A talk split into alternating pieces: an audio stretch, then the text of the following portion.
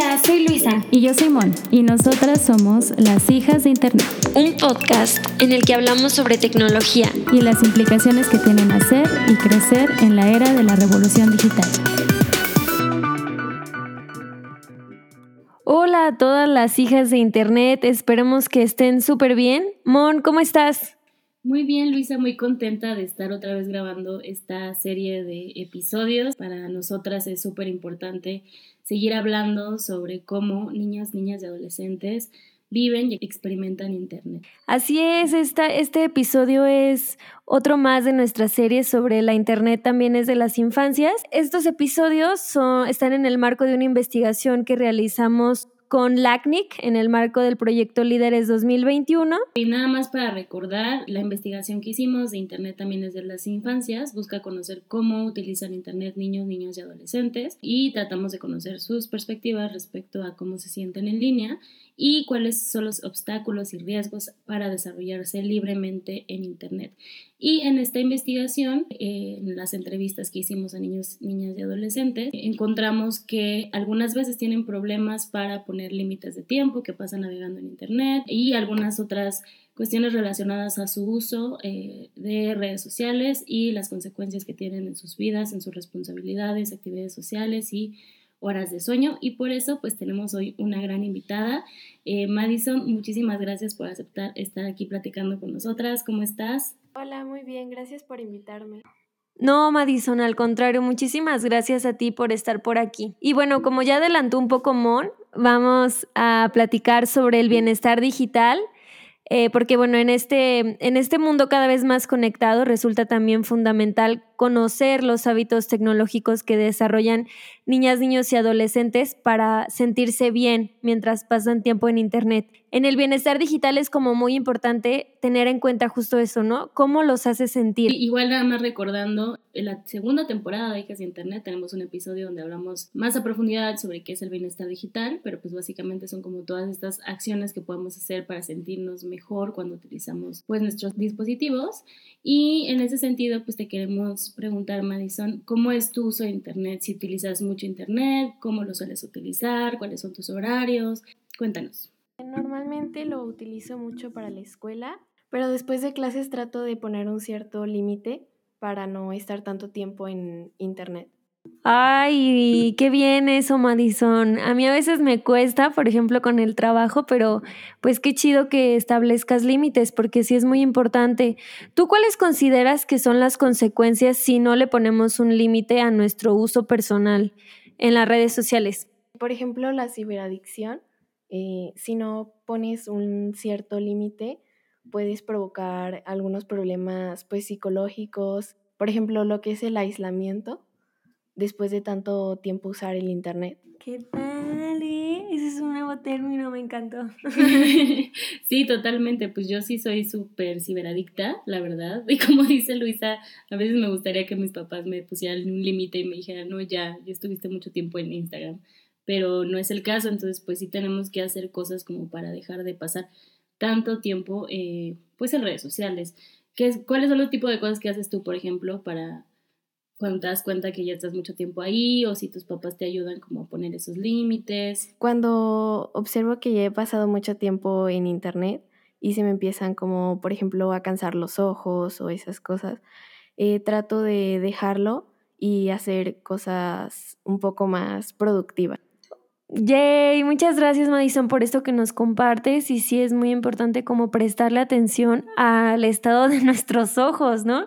A veces sí son muchas horas frente a las pantallas y ya cuando te ves en el espejo los traes rojísimos. Oye Madison, ¿y otra cosa que nos quieras compartir que crees que es un riesgo del uso eh, de Internet ah, para niñas, niños y adolescentes? Es el ciberbullying, eh, las extorsiones o por ejemplo el tema un poco más como de la autoestima, de estar comparándote con, con todos en redes sociales, este, pues puede provocar algunos eh, problemas psicológicos. Me imagino que principalmente en Instagram, porque a mí también me pasa, que luego sigues como puras influencers que tienen vidas perfectas, cuerpos perfectos, y, y pues no puedes dejar de compararte, ¿no? A ti te ha pasado cuando utilizas estas aplicaciones, estas redes sociales, que, o a tus amigas, ¿no? No necesariamente a ti, pero tú crees que en tu grupo de edad hay alguna consecuencia justamente de estos estándares de belleza.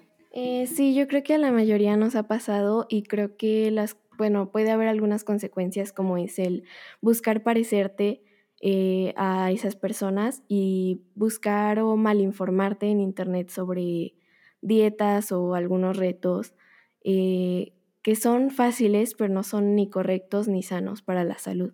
Por ejemplo, nos dejamos influenciar mucho por las cosas que vemos en internet y creo más que nada que en esta etapa como de la adolescencia estamos buscando una personalidad o el quién somos, entonces pues eso tiene un peligro porque podemos influenciarnos pues mal y eh, pues hacer cosas que no son correctas. Wow, Madison, tienes toda la razón. Sí, es muy importante como empezar a ver todo el tema de que hay muchos retos en Instagram, en TikTok, en Facebook, donde pues pensamos que podemos eh, participar en estos retos, en estas dietas, cuando no nos las ha dado un doctor o una doctora que conoce exactamente pues nuestra condición médica, si tenemos algún antecedente.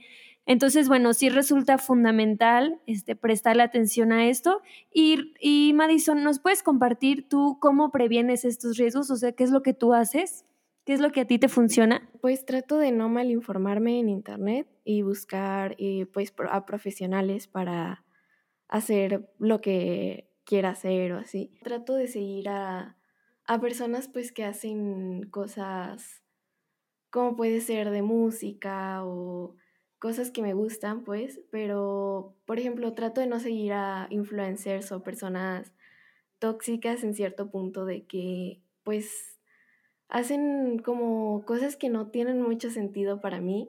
Y por ejemplo en el caso del ciberbullying y así trato de poner mis cuentas en privado y si solo aceptar como a conocidos o amigos. Pues muchísimas gracias, Mason, por todo lo que nos has compartido. Realmente, digo, estas preocupaciones siguen independientemente de la edad, es decir, a mí también me da preocupación luego como que seguir cuentas falsas o crear información que no necesariamente es correcta o verdadera o seguir tendencias que pues no son sanas, ¿no? Eh, esto que mencionas de tener mucho cuidado sobre qué información publicamos en redes sociales, eh, hacer nuestras cuentas privadas, creo que pues son nuevos hábitos que tenemos que ir poquito a poquito desarrollando. Y pues nada más para cerrar, eh, ¿qué, ¿qué, es lo que tú crees que aporta a tu vida tener acceso a Internet? ¿Qué es lo positivo que te aporta? Y también pues si, si sientes que hay algo negativo eh, en tu vida, pues también que nos lo compartas. Pues en la sección como académica creo que me ha funcionado mucho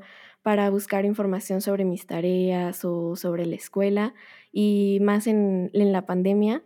Eh, y creo que también me gusta mucho del Internet que puedes hablar con personas que están muy lejos y, y pues puedes hacer videollamadas o algo así. O por ejemplo, si puedes conocer a amigos de tus amigos que, que veas obviamente que son confiables eh, y pues así puedes socializar con más personas. Lo que no me gusta, pues que tiene muchos peligros. Pues sí, eso, que tiene muchos peligros.